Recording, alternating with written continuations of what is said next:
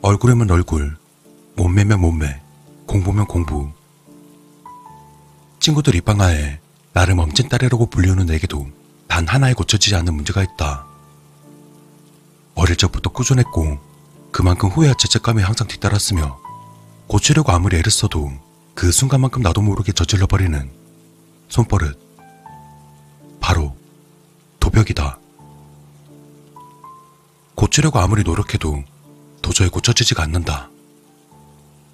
훔쳐도 된다 생각이 드는 순간 이미 내 몸은 그 일을 행하였고 아차 싶을 땐 내 손에 내 것이 아닌 다른 이의 물건이 들려 있었다. 이런 나의 만행은 초중생 때 알려졌고 그에 난 왕따를 당하게 되었다. 하여 고등학교를 먼 곳으로 이사와서 다니는 이유는 이 못난 습관 때문이다. 난 평소 활발한 성격과 호감형 얼굴 덕에 금방 친구들과 어울릴 수 있었고 내 곁엔 항상 친구들이 모여 순탄한 학교 생활을 시작할 것만 같았다. 바로 지금 이 순간만 아니면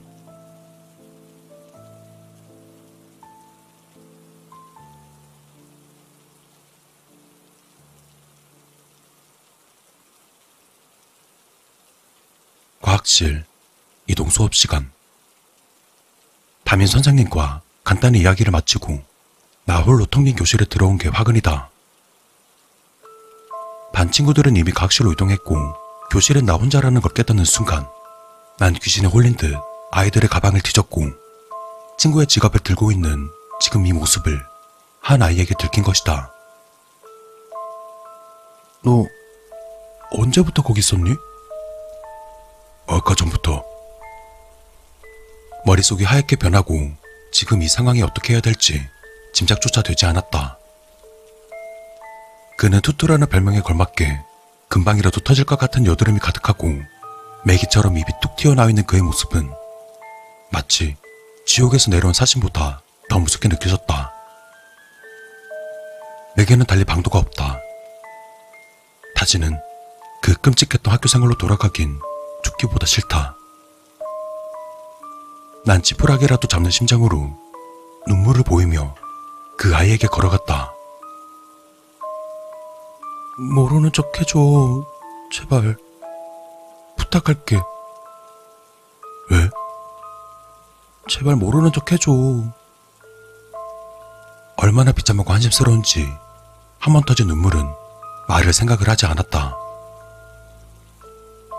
진짜 제발. 제발 부탁할게. 응? 그럼 내 부탁도 들어줄래? 어, 좋아. 뭐든 들어줄게. 그러니까 비밀로 해줘. 그래. 내 부탁은 세 개야. 우선 첫 번째, 나에게 매일 인사해줘. 어려운 부탁이 아니라 다행이라는 생각보다 어떠한 어려운 부탁이라도 이 순간은 다 들어줄 것이라 생각했다. 난 연신 고개를 끄덕이며 알겠다고만 대강께 하듯 대답했고 비밀을 지켜준다는 이 아이 말을 믿을 수밖에 없었다.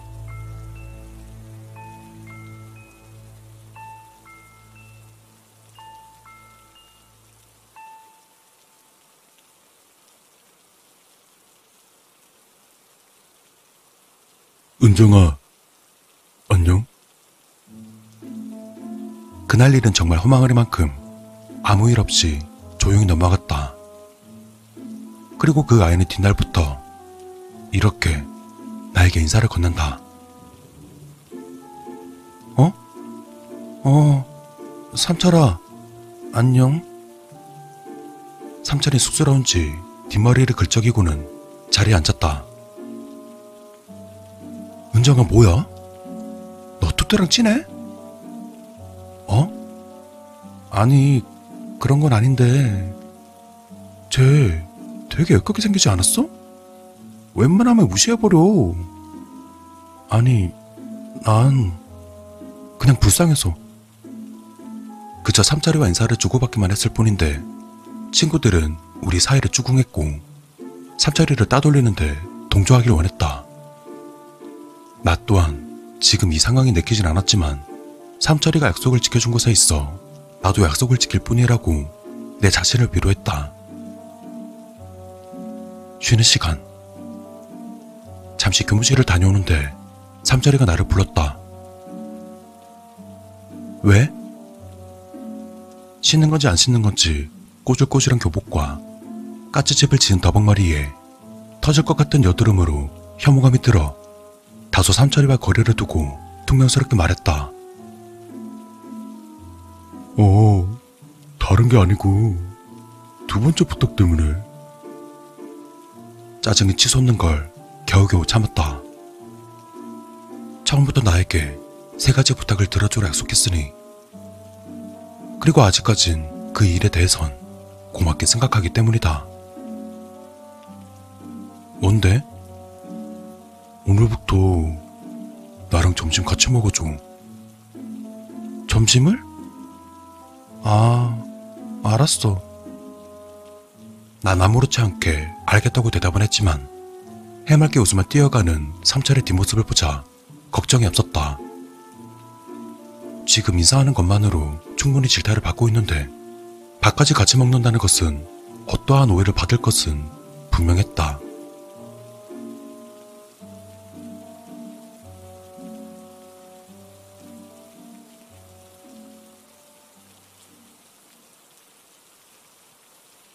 급식소에서 식판을 받고 자리에 앉으려 하자 멀리서 삼철이가 손을 흔들며 나를 불렀다.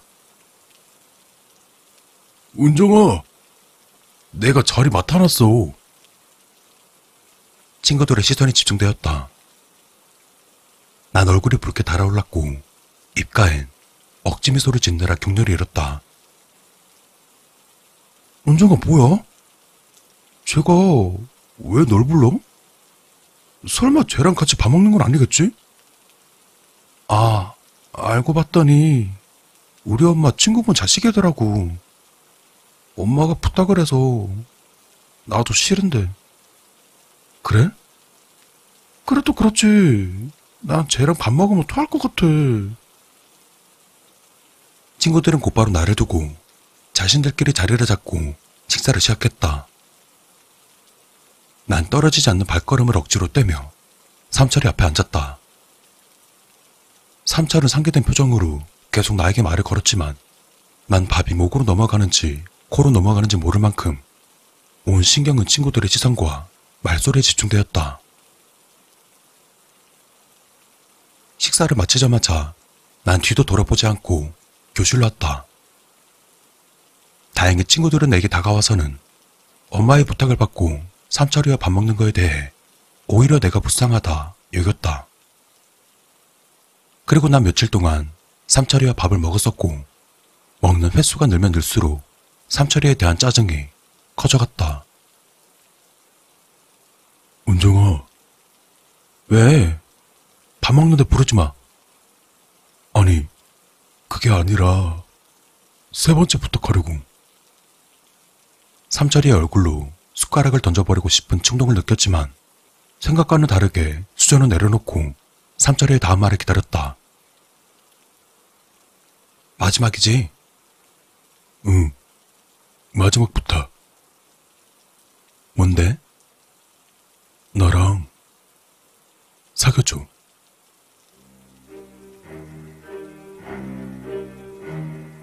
참고 참았는데 정말 참고 참았지만 더 이상은 못 참겠다.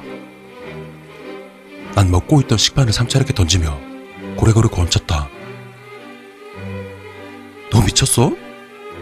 내가 인사해주고 같이 밥 먹어주니까 눈에 뵈는 게 없어? 제발 거울 좀 봐. 그동안 내가 약속 때문에 참고 참아주니까 누굴 병신으로 보는 거야? 여태 말 안 했는데 밥 먹을 때마다 헛구역질이 나와. 알아? 왜 사니? 그러고 살고 싶어? 미친 새끼 지라도 풍년이지. 재수없게. 급식소에 있는 학생들이 모두 몰려들어 우릴 쳐다봤지만 상관없었다. 오히려 후련했다. 얼굴이 하얗게 질린 채 고개를 떨구고 있는 삼철을 뒤로 하고 교실로 돌아오니 이미 소문이 났는지 친구들이 모여들기 시작했다. 은정아, 어떻게 된 거야? 너 투표한테 완전 뭐라 했다던데? 왜? 아, 몰라. 짜증나게 하잖아. 왜 무슨 일인데? 나보고 자기랑 사귀재. 투투가? 걔 미친 거 아니야? 아, 그러게 너가 계속 놀아주니까 주제도 모르고 돈 미는 거 아니야. 전교생에게 삽시간으로 소문이 퍼졌고 삼철이가 지나갈 때 아이들은 하나같이 비웃고 손에 있는 무언가를 던지거나 했지만 나는 신경 쓰지 않았다. 그날 이후 삼철은 학교에 나오지 않았지만 오히려 나에게 다행인 일이었다.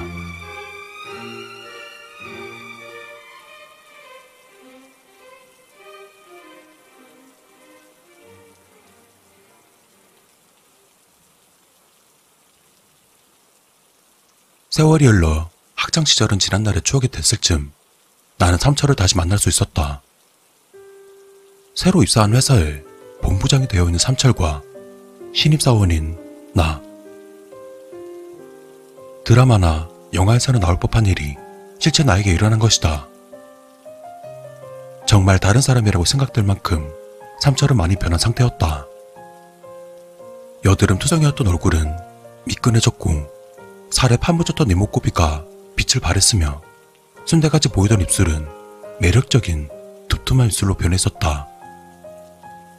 결코 나는 먼저 삼철을 알아볼 수 없었다. 삼철이가 먼저 내게 인사를 건네고 자신이 누구라고 밝히지 않았으면 난 아직도 짐작조차 못하고 있을 것이다. 삼철은 지난날의 과거는 모두 잊은 듯 했다. 그리고 삼철은 내가 자신의 첫사랑이라며 하나부터 열까지 챙겨주었고 나름 조심한다고 했지만 이미 회사에서는 사내 커플이라는 소문이 무성했다. 사람 마음이란 참으로 간사하게도 그렇게 끔찍이도 싫었던 과거의 삼철은 이미 내게서도 사라지고 있었다. 그렇게 삼철과 애틋한 연애가 시작되고 단 한 차례의 큰 싸움 없이 사랑은 더욱 깊어만 갔다. 누가 봐도 선남 선녀라고 칭찬을 마르지 않았고 나뿐만 아니라 우리 가족에게도 잘하는 삼철의 모습에 이 사람과 함께라면 평생 행복할 것 같았다. 그와의 연애 기간이 길어질수록 내 나이는 점차 30대 중반에 이르렀다. 그와 동갑이긴 하지만 여자와 남자의 나이는 다름에 점차 조급해졌다. 흘러가듯 삼철에게 결혼 얘기를 넌지시 물어도 삼철은 아직 마음의 준비가 안 되었다며 매번 넘기기 일쑤였다. 그렇게 우린 30대 중반을 달리는데도 결혼 얘기가 없자 우리 집안에선 시도 때도 없이 압박이 들었다. 먼저 결혼 얘기를 하는 건 자존심이 상하니 부모님의 힘을 빌려 삼철을 집에 초대하기로 했다. 사위를 본다는 기대감에 나보다 더 들뜬 부모님 표정을 보니 왠지 더 쑥스러워졌다.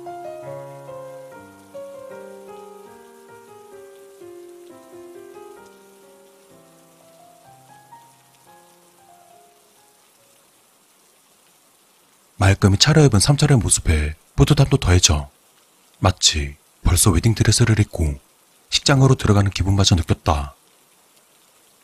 어제부터 엄마가 준비한 임금님 밥상 부럽지 않은 저녁 식사를 마치고 자리에 앉아 차를 마셨다. 아빠는 헛기침을 한번 하시더니 내 눈치를 살피셨다. 나는 삼철 모르게 살며시 고개를 끄덕이는 걸로 대답을 대신했다. 음, 자네. 삼철이라 했나? 은정이와 결혼은 언제쯤 할 생각인가? 이 상황에 살짝 당황했는지 나를 바라보는 삼철에게 살며시 미소를 지어주었다. 은정이 나이를 생각해서 조금 서둘러줬으면 하는데 자네는 어떻게 생각하나? 아, 저는 은정 씨와 결혼 생각이 없습니다. 순간 머리를 망치로 내려치는 느낌을 받으며 내 귀를 의심했다. 결혼 문제로 절 부르셨을 거라는 생각을 못했네요. 죄송합니다. 먼저 일어나 보겠습니다. 냉정하게 말을 끝내고 일어서는 삼차를 붙잡으려 일어나는데 평소 혈압이 높으신 아빠가 결국 그 자리에서 쓰러지는 바람에 삼차에게 갈수 없었다.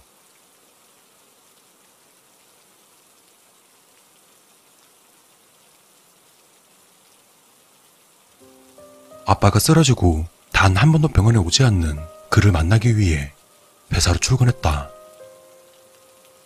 그런데 이미 내 자리는 비워져 있었다. 모든 것이 엉망이 되었다. 내가 무엇을 잘못했는지, 어쩌다 우리가 이렇게 됐는지. 그 어느 것 하나도 이유 따윈 생각나지 않았다. 일방적으로 회사에서 잘렸지만 내가 어떻게 대처해야 되는지조차도 물어물어 그를 찾았지만 그를 만나기 쉽지 않았다. 그러다 모르는 번호로 연락이 왔다. 삼철이었다. 울음이 터져 나올 것 같고 심장이 미친 듯이 뛰었다. 나랑 얘기 좀 해. 어? 카페로 와. 그의 간결한 대답에 화가 치밀었지만 지금은 화를 내거나 하는 것 따윈 감정 낭비였다. 택시를 타고 미친 듯이 커피숍에 갔을 때 나와 달리 언제나처럼 말끔한 모습의 그를 보자 허탈감마저 느껴졌다. 왔어? 어떻게 된 거야? 대체 목이 메어 말하기가 여간 어려웠다. 여태 준비했던 말들도 하나도 생각나지 않았다. 뭐가? 어? 뭐가라니? 이 상황이 지금 어떻게 된 거냐고. 왜? 내가 너랑 결혼이라도 해야 된다는 거야, 지금? 여지껏 한 번도 본 적 없는 조소띠는 얼굴의 삼자를 보자 머릿속이 텅 빈 듯 아무런 생각을 할 수가 없었다. 그는 커피 한 모금을 마시고 다지금 말을 이었다. 혼자 똑똑한 척 다 하길래 똑똑한 줄 알았더니 네 주제를 알아야지. 너랑 나는 급이 다르잖아. 근데 무슨 결혼이야? 결혼이 뭐 애들 장난인가? 현실을 좀 직시해. 그에게 항상 달콤한 말을 들어온 나로선 지금 그의 입에서 나오는 말들이 여간 충격이었다. 그는 내게 무언가를 던졌고 청첩장이라는 세 글자를 확인하는 순간 온몸에 힘이 빠지고 사시나무 떨듯 떨려왔다. 나 다음 주 결혼해. 올 거면 와. 아, 그땐 관리 좀 하고 와. 꼬락서니하고는 집에 초대한 날과 마찬가지로 자신의 말만 하고 냉정히 돌아서는 삼차를 난 또다시 잡지 못하고 쳐다만 보았다. 30대 중반. 내게는 남은 게 아무것도 없다. 직장도, 사랑도, 어디서부터 잘못된 것일까?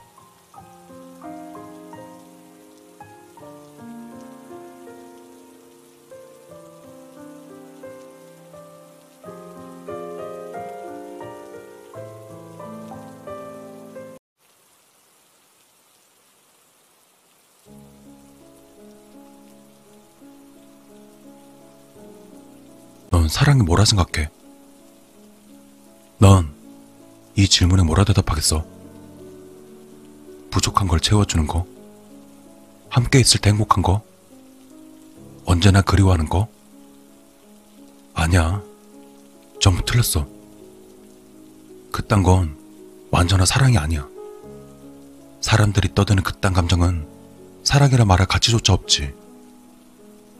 그따위 어설픈 다른 들로 설명할 수도 없고 설명을 했어도 안 되는 거야. 자, 그럼 사랑이란 건 뭘까? 지금부터 내가 하는 이야기 똑똑히 듣고 귀에 새겨 넣어. 사랑이란 건 그 무엇보다 위대하고 완벽한 감정이어야 돼. 그럼 그럴 수밖에 없지. 완벽하지 않다면 그건 사랑이라 말할 수 없어. 그러니 완벽한 사람은 오로지 완벽한 사람만의 것이어야지. 존재하는 것만으로 축복인 사람. 여기에 지은 표정 하나, 사소한 행동 하나마저 눈물나게 아름다운 사람. 그리고 내배는 그 순간 하나조차 황홀한 그런 사람. 그런 사람만이 사랑할 자격이 있는 거야. 알겠지? 자, 그럼 이제 널 봐. 이 거울 속에 비치는 네 모습을 보라고. 어때? 뭔가 느껴져? 아니, 고개 돌리지 말고 똑바로 봐. 그래. 눈을 뜨고 네 모습을 똑바로 보는 거야. 넌 네가 아름답다고 생각해? 지금 네가 완벽할까? 아니, 아니지. 절대 아니지. 넌 그냥 추악한 원숭이일 뿐이야. 외모뿐만 아니라 그 속까지도. 몸도 마음도 새까만 그런 하찮은 유기물 덩어리일 뿐이라고. 단 한 군데도 아름다운 곳이 없어. 눈앞에 있는 것만으로도 굵질 할 것 같아. 그런 인연이 감히 누구한테 마음을 줘? 사랑? 네가 생각하는 그런 안일한 감정 따위로 사랑한 사람이 누군지 알아? 응? 누군지 아냐고. 세상에서 가장 아름다운 사람. 그리고 가장 완벽한 존재야. 추악한 네가 그런 완전 무결한 사람에게 더러운 마음을 품은 거라고. 넌 그럴 수 없어. 그럴 자격이 없지.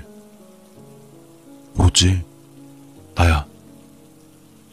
오로지 나만 완벽한 사랑을 하고 그 완벽한 사람을 가질 자격이 있는 거야. 나 아니면 세상 그 누구도 불가능하지. 알아? 넌 내 걸 뺏어갈 수 없어. 절대, 절대 안 되지. 감히 상상하는 것만으로도 온몸에 벌레가 기어다니는 것처럼 끔찍해. 그래, 네가 내 손에 죽는 이유는 그거야. 절대 사랑해선 안 될 사람을 사랑한 죄. 감히 내 완벽한 사랑에 쓰레기 같은 감정으로 끼어들려 한 죄. 그리고 내 사랑을 의심하고 내 사랑을 방해한 죄. 그래, 슬프겠지. 서럽겠지. 네가 어떤 감정인지는 나도 짐작은 가. 그러니까 눈물 흘리는 건 허락할게. 죽기 전에 너의 무죄함을 후회하고 자신의 못남을 저주할 시간은 필요할 테니까.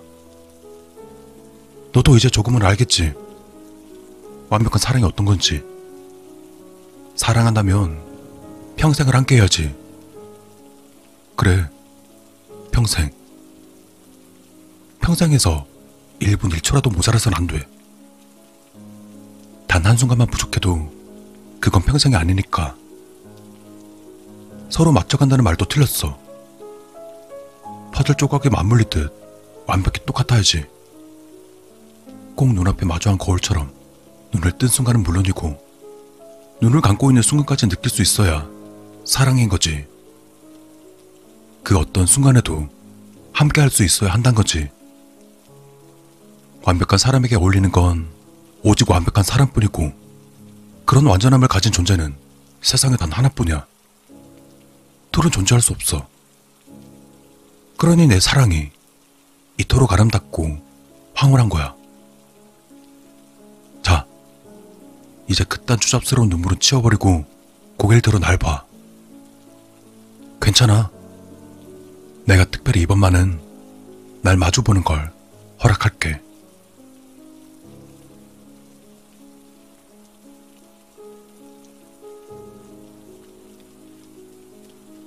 어때?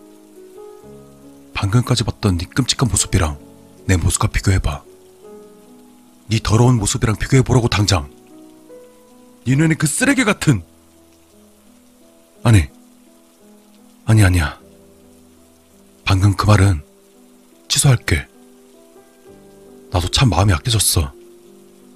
감히 비교란 단어를 쓰다니. 그래. 비교할 수 없지. 같이 세워놓을 수 있는 게 아니니까. 그러니까 비교해보라 말은 취소. 그냥 지켜봐. 입 다물고 그냥 지켜보면서 경외감을 느껴보는 거야. 어때? 무엇 하나 부족한 것 없어. 작은 숨결조차 황홀하지. 이런 날 사랑할 자격이 있는 사람. 완벽이란 단어에 가장 적합한 사람. 그리고 사랑이란 단어를 쓸 수 있는 유일한 사람. 그게 나야. 무슨 뜻인지 알겠어? 사랑할 자격이 있는 사람은 오직 나뿐이고 내가 사랑할 수 있는 사람 역시 나뿐인 거야. 자, 봐. 거울 속에서 날 보며 웃고 있는 내 모습을 봐. 이걸 뭐라고 표현할까? 숨이 막힐 듯이 아름답고 환상적일 만큼 매력적이고 심장이 부서질 듯이 애틋하고 또 눈물이 나올 만큼 사랑스럽고. 아니야. 아니지. 고작 이따위 말로 표현할 수 있는 게 아니야. 이걸 감히 표현할 수 있을 리 없어. 아름다움이란 단어 따위로는 감히 표현할 수 없는 감정이야. 이 감정은 절대 설명할 수 없어. 그럼 절대 설명이 안 되지 알겠어?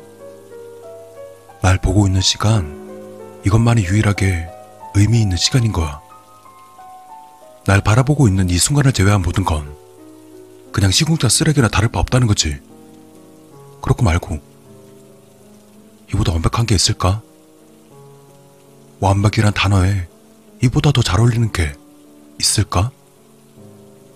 날 사랑하는 내 모습보다 더 아름다운 게 있을까? 아니, 그런 건 상상할 수조차 없어. 이해가 돼? 이 일말의 틈도 없는 내 사랑에 네가 끼어든 거야. 그저 몇 번 말을 받아줬다는 이유 하나로 그저 널 보며 웃어줬다는 그 이유 하나로 그래 넌 인정하지 않겠지 그따위 꼬르라고 내게 마음을 주었다는 사실만으로도 넌 끔찍히 괴로울 테니까 하지만 난 알 수 있어. 나를 처음 본 이후로 네가 얼마나 미친 듯이 내게 빠져들었는지, 내 마음을 얻으려고 어떤 더러운 생각들을 해왔는지, 그리고 어떤 추악한 욕심으로 내게 말을 걸었는지, 난 모조리 알고 있다고. 그저 의미 없이 던진 인사말? 그따의 변명은 안 통해. 넌 이미 날 미친 듯이 사랑하고 있었어. 누구든 그러지 않고는 못 베기니까. 다만 모두들은 한심한 자기 꼴을 아니까 감히 내게 나서지 못한 거야. 너처럼 사리 분별 못하는 머저리를 제외하고는. 무튼 넌 내 사랑을 방해했고 난 내가 사랑하는 나를 지켜야 될 의무가 있어. 그렇다고 네 더러운 피를 묻히고 싶지는 않아. 그러니 여기서 죽을 때까지 반성해. 네가 얼마나 어리석고 얼마나 안일했고 얼마나 한심했는지. 난 지금 이 순간부터 절대 이 지하실로 내려오지 않을 거야. 넌 이제 내 모습은 죽었어도 다시 못 보겠지.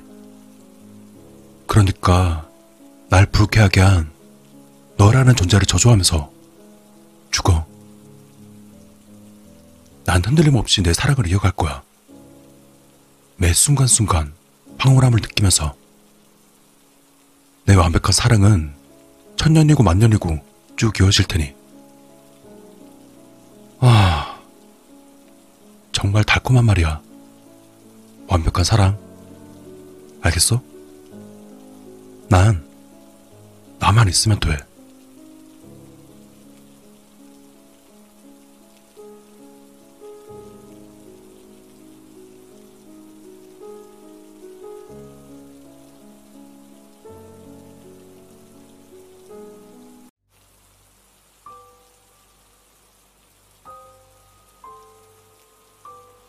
저기 보고 싶다니까 보여주긴 할 건데 진짜 들어올 건가? 방 두 개에 제법 큰 욕실까지 딸린 집. 홀린 것처럼 집 구경을 하고 있던 내게 부동산 업자가 물었다. 불안한 듯 떨리는 그 목소리에 난 당당히 이야기했다. 그럼요. 진짜 살고 싶어서 말씀드린 거라니까요. 집값도 싸고 좋은 동네인 것 같은데 뭐가 문제예요? 그렇게 하지만 근처에 살던 사람도 찜찜하다면 이사가는 판인데 하필 딴 것도 아니고 굳이 여길 찾다니 말이야. 자네도 다 알고 온 거 아닌가? 이 집에 누가 살았었는지. 나야 돈 버는 입장이지만 이거 뭐 찜찜해서. 난 피식 웃음을 지으며 대답했다. 뭐 어때요? 전 여기가 마음에 드는데요. 바로 계약할게요. 부동산 업자는 어안이 벙벙한 표정으로 날 가만히 바라보았다. 사람이 죽은 집에 살려 하는 내가 이상해 보일 수도 있다. 게다가 그냥 죽은 것도 아니고 수많은 사람들이 끔찍하게 살해당한 연쇄 살인마의 집이라면 더욱더. 하지만 난 오히려 그 이유 때문에 이 집에 살고 싶었다.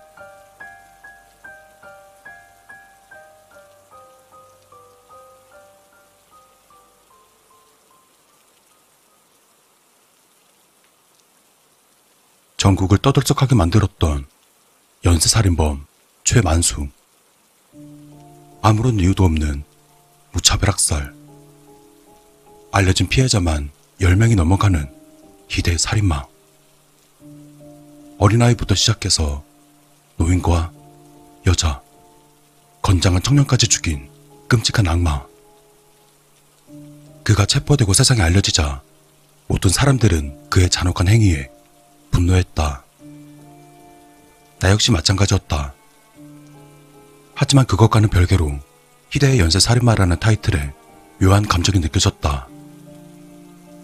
당당히 말하기엔 조금 부끄럽지만 범죄물과 공포물을 좋아하는 나에겐 자극적이고 흥미돋는 소재가 아닐 수 없었다. 그의 난 남들처럼 그에게 욕을 하는 한편 그에 대한 자료들을 찾아보았다. 그러다 보니 쉽게 접하기 힘든 정보들까지 알아낼 수 있었다. 40대 중반, 독신, 일용직 노동자, 식당에서 일하던 미혼모와 교제 중. 미혼모에겐 장성한 아들이 있었으나 최만소의 관계가 좋지 않아 잦은 트러블 발생. 하지만 언젠가부터 아들의 행방묘연.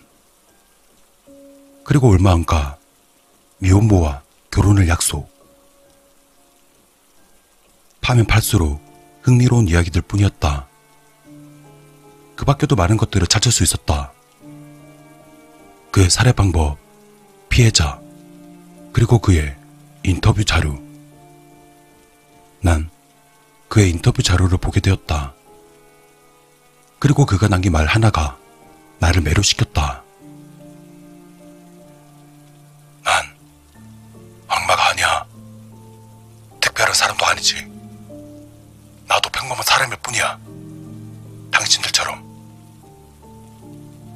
소름이 돋았다. 마음속에서 솟아나는 이상한 감정에 심장이 빠르게 뛰고 있었다. 그걸 계기로 난 그 살인마에게 미친 듯이 빠져들어갔다.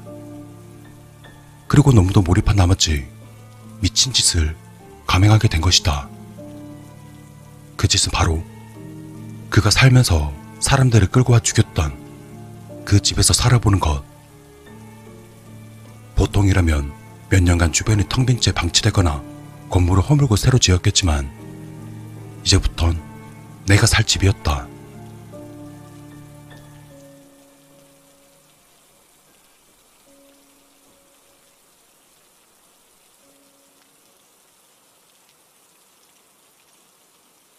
내심 섬뜩한 일들이 일어나지 않을까 하는 작은 기대감을 가지고 살인마 집에서의 생활이 시작되었다.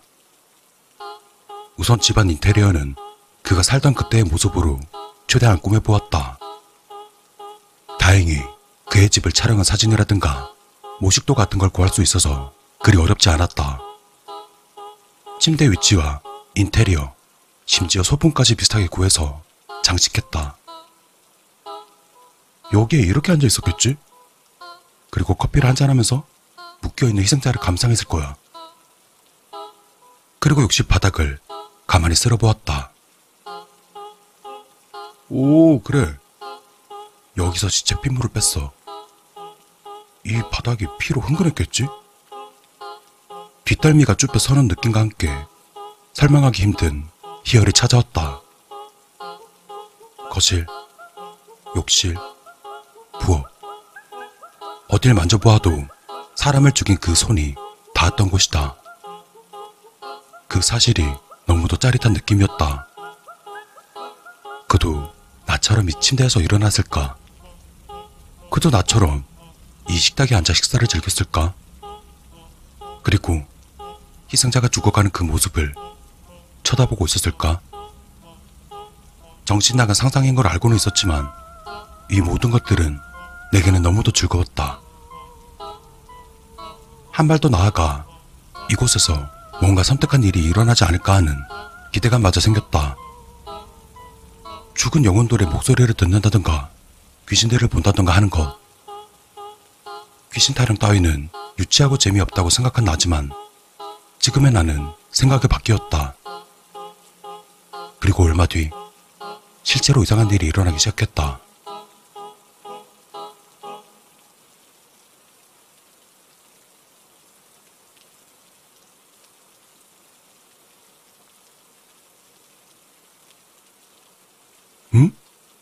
뭐야? 이게 무슨 냄새지? 기분 탓일까? 아침에 일어나 보니 집에서 희미한 피냄새가 감도는 듯했다. 사람이 죽은 지 제법 시간이 지났고 전문업체가 청소도 깔끔히 해서 냄새가 나지는 않았겠지만 언젠가부터 미묘한 피냄새를 맡을 수 있었다. 혹시 아직 발견한 데 시체라도 처박혀 있는 건가? 그런 쓸데없는 생각을 하며 욕실 문을 열었다. 그리곤 눈앞에 보이는 충격적인 모습에 그대로 얼어버리고 말았다. 욕실 바닥엔 시체가 놓여 있었다.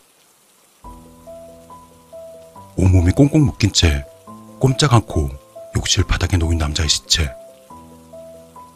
똑똑히 보고 있음에도 이 상황이 이해가 가질 않았다. 너무 당황해서 비명조차 나오지 않았다. 난 그대로 욕실 문을 닫고 다시 침대로 돌아왔다. 공포심 때문에 머리가 어지러울 지경이었다. 시체가 왜 저곳에 있는지 이해가 되질 않았다. 내가 몽유병 같은 게 있나? 살인마에게 너무 몰입한 나머지 무의식적으로 사람을 죽인 것일까? 아무리 그래도 그건 너무 터무니없었다. 난 심호흡을 하고 다시 한번 확인을 해보기로 했다. 조심스레 욕실로 다가가 천천히 문을 열었다.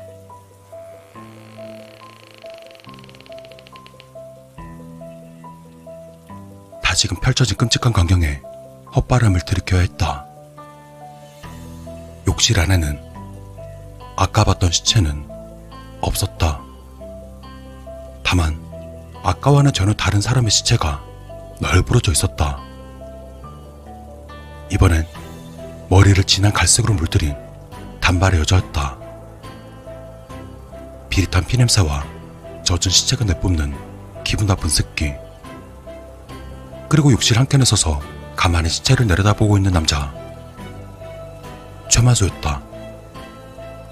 있을 리 없는 일이 너무 생생하게 눈으로 파고들자 제 정신을 유지하기 힘들었다.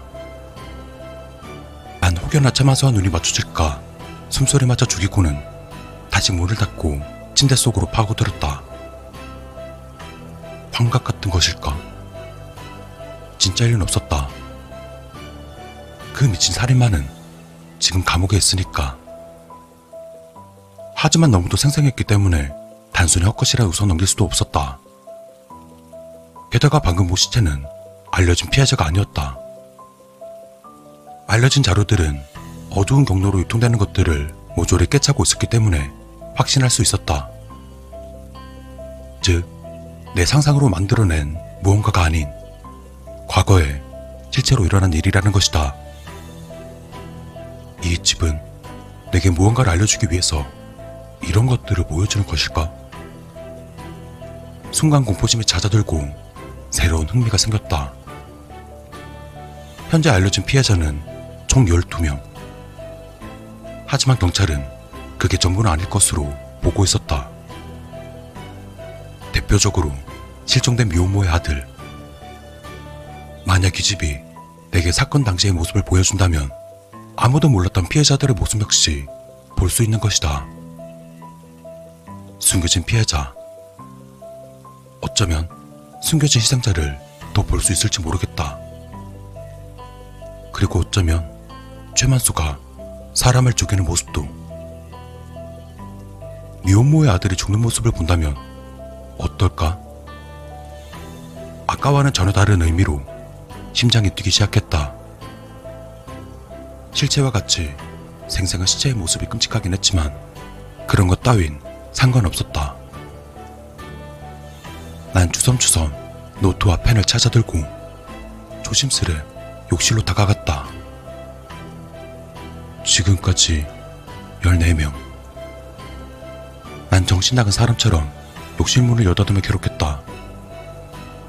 언제나는 아니었지만 욕실 문을 열다 보면 드물게 시체의 모습을 볼 수 있었다. 더불어 가끔씩 시체 곁에 있는 최만서의 모습도 보였다. 그 형체는 짧게는 몇 초에서 길게는 몇 분 동안 유지되었다. 길지는 않지만 날 흥분시키기에는 충분했다.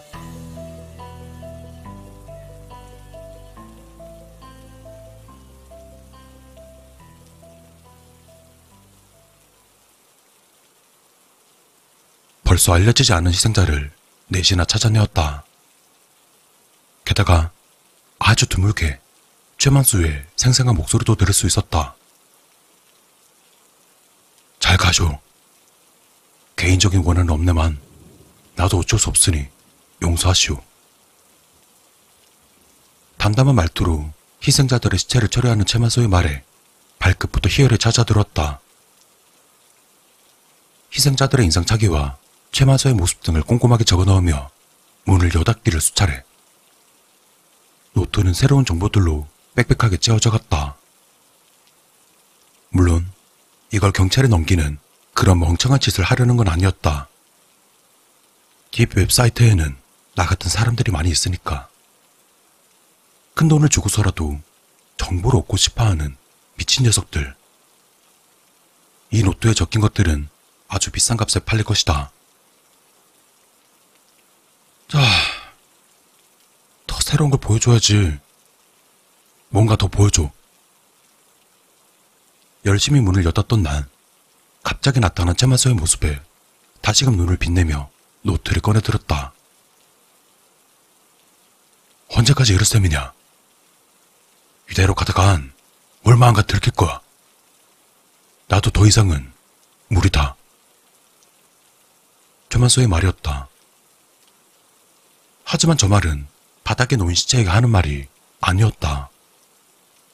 최만수는 나를 바라보고 있었다. 아니, 정확히는 내가 서 있는 곳에 있던 누군가를 바라보며 말하는 것이었다. 곧 내 뒤에서 새로운 목소리를 들을 수 있었다.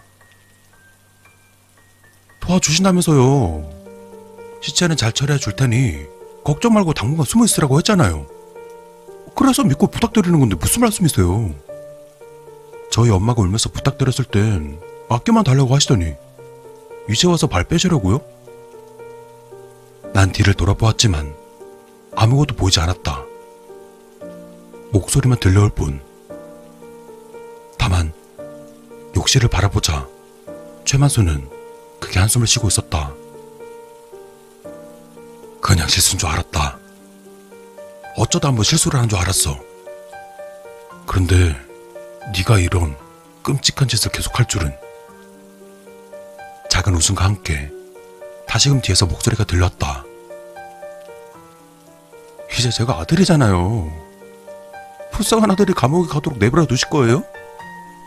이제 제 아버지니까 그러니까 절 도와줘야 되지 않겠어요? 저희 어머니를 사랑하신다면서요. 결혼하고 싶다고 하셨잖아요. 거짓말이었어요?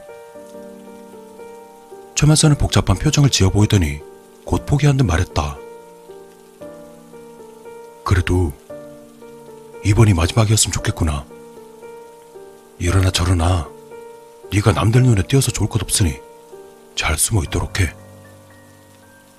그러다 곧 형체는 모두 사라졌다. 난 노트에 아무것도 쓰지 못하고 멍하니 굳어 있었다.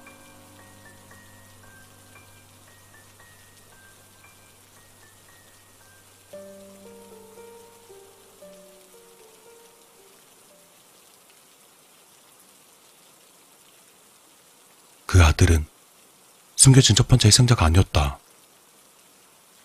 그리고 최만수 역시 살인마가 아니었다. 그렇다면 진짜 살인마인 아들은 지금 어디에 있을까? 그때 내 뒤에서 아들의 목소리가 들려왔다. 봤구나. 이번엔 환각이나 환청이 아니었다. 곧 내 등으로 마치 불타는 듯한 뜨거운 고통이 느껴졌다. 신기하지? 나도 처음 봤을 때 엄청 놀랐어. 뭘까 저건?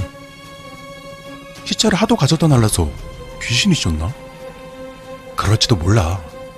완전 저도로 받은 거지. 이상하다니까? 사람들이 뭘 씌웠는지 경찰이고 청소업체고 왕창 왔다 갔다 했는데도 천장에 있는 다락문은 못 찾더라고. 아니면 아저씨 솜씨가 기가 막혀서 그랬는지도 모르고. 고통에 신음하며 난 마지막으로 떠올렸다. 최만수가 인터뷰에서 했던 말. 난 악마가 아니야. 특별한 사람도 아니지. 나도 평범한 사람일 뿐이야. 당신들처럼. 그 뒤엔 숨겨진 말이 있었을 것이다. 진짜 악마는 따로 있지. 그걸 마지막으로 난 정신을 잃었다.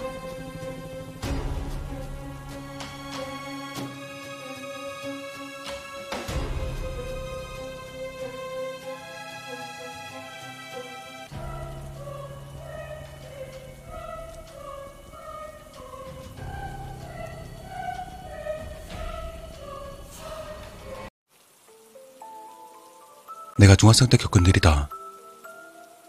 당시에는 그리 무섭지 않았지만 지금 와서 돌아보면 이상한 일이었달까. 중학교 2학년 2학기. 난 급성 맹장염으로 응급실에 실려갔다. 딱 중간고사 직전이었기 때문에 지금도 기억이 생생하다. 새벽에 복통을 느껴 그대로 구급차에 실려갔다. 바로 입원하고 수술을 준비했다. 수술은 다음날로 일정이 잡혔다. 그리고 난 진통제를 먹고 병실에 누워 있었다. 병실은 6인실로 꽤 컸지만 이번 환자는 나와 옆에 있는 사람뿐이었다. 저녁이 돼서 일을 마친 어머니가 갈아입을 옷이랑 이것저것 들고서 문병으로 오셨다. 그러고 한동안 어머니랑 이야기를 하던 중 예순 정도 되어 보이는 할머니가 병실에 들어오셨다. 아마 옆에 있는 환자분을 가족인 듯 보였다. 어머니는 옆자리 환자분 손님에게 일주일 정도 신세를 질 것 같다며 인사를 건네줬다. 그의 할머니도 젊으니까 금세 나을 것이다. 우리야말로 잘 부탁합니다. 라고 환하게 미소 지으며 답해주셨다. 분위기가 참 좋은 분이셨다.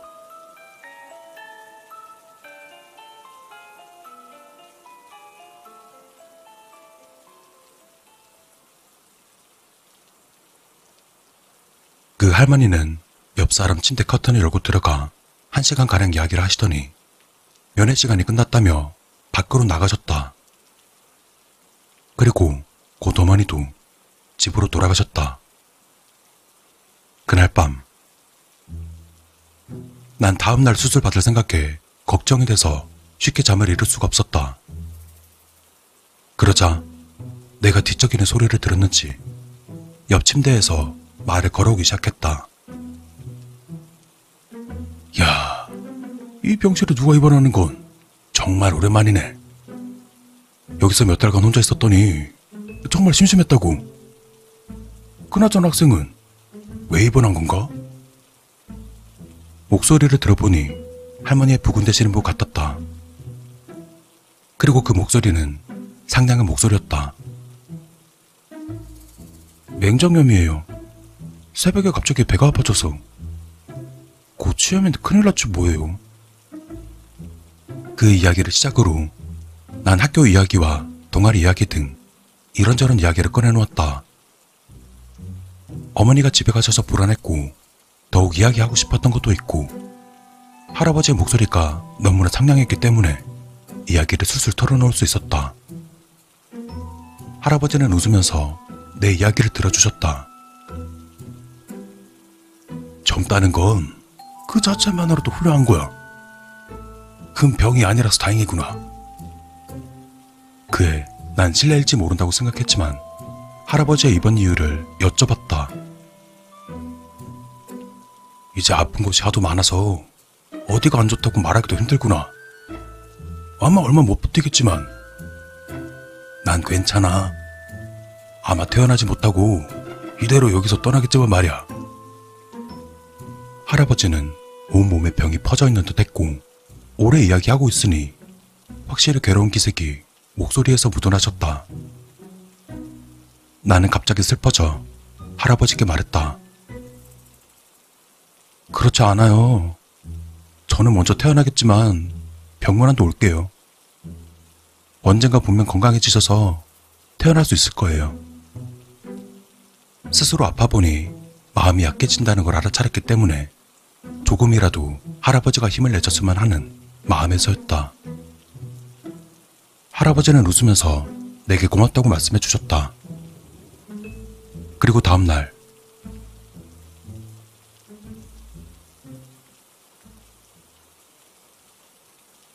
난 수술을 받았다. 전신마취였기 때문에 그 후 반나절 동안 잠에 빠져 있었다. 눈을 뜨니 이미 저녁이었고 침대 옆에서 어머니와 아버지가 앉아 계셨고 앞으로 일주일 정도 입원한 뒤 경과가 좋아지면 퇴원할 걸 하셨다. 그런데 옆 침대에 할아버지가 안 계셨다. 다른 병실로 옮기셨나 싶어 태어나는 날 인사를 드려야겠다는 생각을 했다.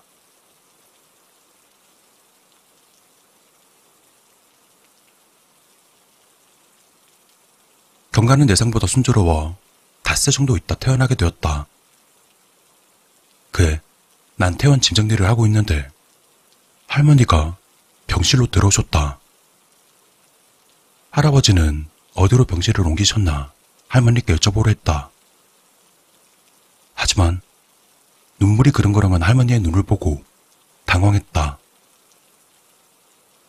할머니는 내게 편지를 건네주시며 내게 이렇게 말씀하셨다. 그 애가 편지를 썼다고 학생에게 건네주는 게 늦어져서 미안하다고 그리고 난 편지를 읽어보았다. 편지의 내용은 혼자가 아니라서 즐거웠네. 고마워. 부디 건강하게 살아주게나. 라고 적혀 있었다. 약간 삐뚤빼뚤한 글씨로. 할아버지는 내가 수술을 받고 있던 도중 갑자기 상태가 안 좋아지셨고 온갖 응급 처리를 했었지만 끝내 숨을 거두셨던 것 같다. 난 울면서 할머니에게 말씀드렸다. 저도 그날 밤 할아버지랑 이런저런 얘기해서 안심할 수 있었어요. 내심 불안했지만 할아버지는 정말 상냥하게 이야기해 주셨으니까요. 그러자 할머니는 이상하는 듯한 얼굴을 하셨다. 할아버지는 목에 종양이 생겨 수술을 하다 성대를 다쳐 이야기는커녕 소리조차 못 내는 상태였다는 것이었다. 마지막 편지는 죽기 전날 밤 스스로 임종이 가깝다는 걸 느끼고 썼을 거라고.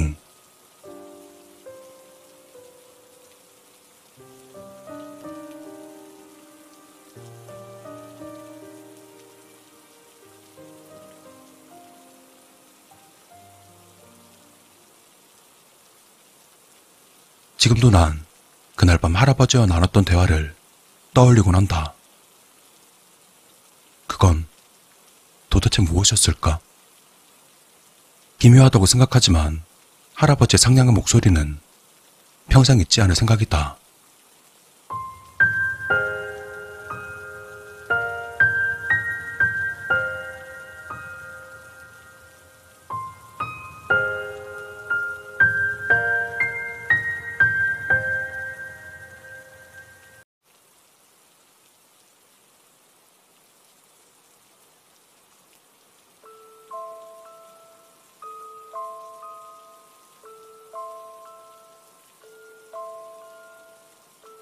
이 이야기는 내 친형이 13살 때 겪었던 이야기다. 그때 난 9살이어서 형에게 이런 일이 있었다는 것만 알았지 그 일에 대해서는 자세히 알지 못했다. 하지만 얼마 전 형과 어렸을 적 이야기를 나누다 무심코 형에게 질문을 했다가 알게 된 이야기다.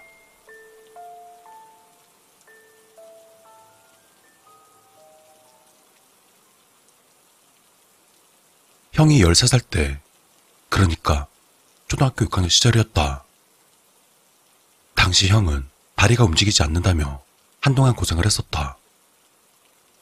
그리고 그때 형은 심한 가위, 악몽 같은 것을 겪었다고 했었다.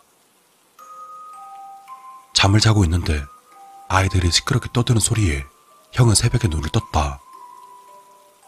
소리가 나는 곳을 바라보니 그곳은 다섯 살에서 여섯 살? 많아봐야 7살 정도로 되어 보이는 남녀 꼬마 아이 두 명 있었다고 했다.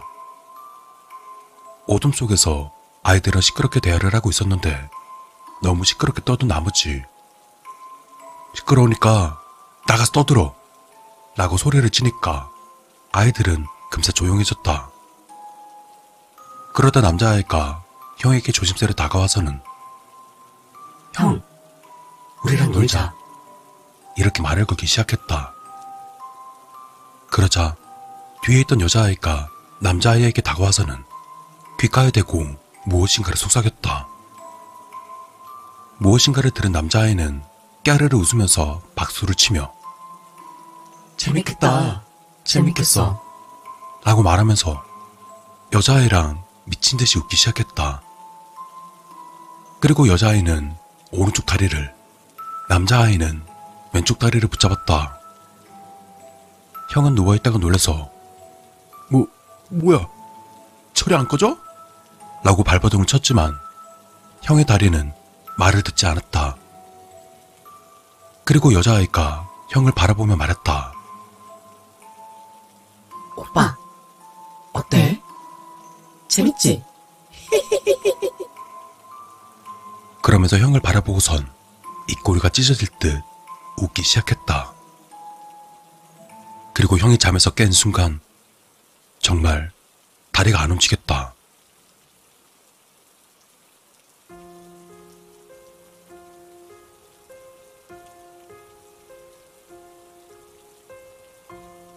그날 아침 형이 부모님에게 다리가 움직여지지 않는다고 말했지만 이 말을 들은 부모님은 학교 가기 싫어 꾀병을 부른다고 생각했다.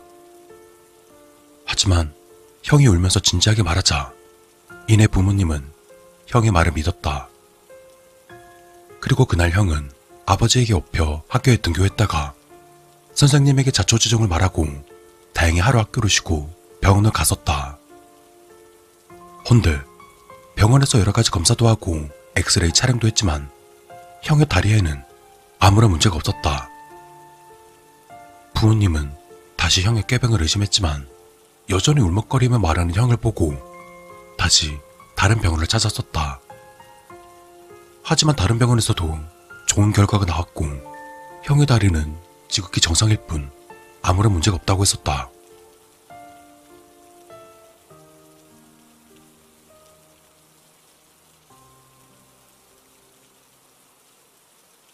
그날 이후 형은 일주일간 아버지의 차로 등교해서 친구들의 부축을 받으며 학교에 갔다가 학교가 끝나면 아버지의 차로 돌아왔다. 그리고 형은 일주일 뒤 다시 그 꿈을 꿨다. 또다시 아이들이 시끄럽게 떠드는 소리가 들렸다. 형은 눈을 떴다. 눈을 떠보니 저번과 똑같은 남녀아이가 자신의 무릎을 꽉 잡으며 까르르 웃고 있었다. 그때 남자아이는 여자아이를 바라보며 말했다. 야, 근데 이거 이제 재미없어. 그러자 여자아이는 고민하는 표정을 짓고는 난 아직 재밌는데? 라며 뭔가 아쉬운 듯한 말을 했다. 그러자 남자아이는 형을 뚫어져라 쳐다본 뒤 다시 여자아이에게 말했다. 난 이제 이 형 재미없어. 다른 거 하고 놀자. 아, 재밌었었는데. 그럼 뭐 하고 놀래? 라면서 두 남녀아이는 자연스레 형의 다리를 놓고선 어둠 속으로 사라졌다. 그리고 형이 눈을 뜬 순간 정말 거짓말처럼 움직이지 않던 다리는 다시 정상적으로 움직이기 시작했다.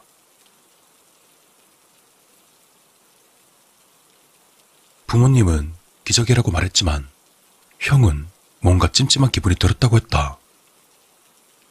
왜냐면 사라지던 순간 여자아이가 남자아이에게 이런 말을 했기 때문에 우리 놀다가 재미없으면 나중에 이 오빠랑 또 놀자.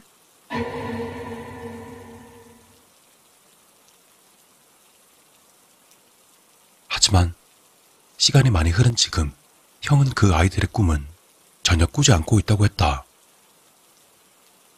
앞으로 찾아올 일도 없을 거라 형은 말했지만 내심 걱정하는 듯한 뉘앙스는 어쩔 수 없나 보다.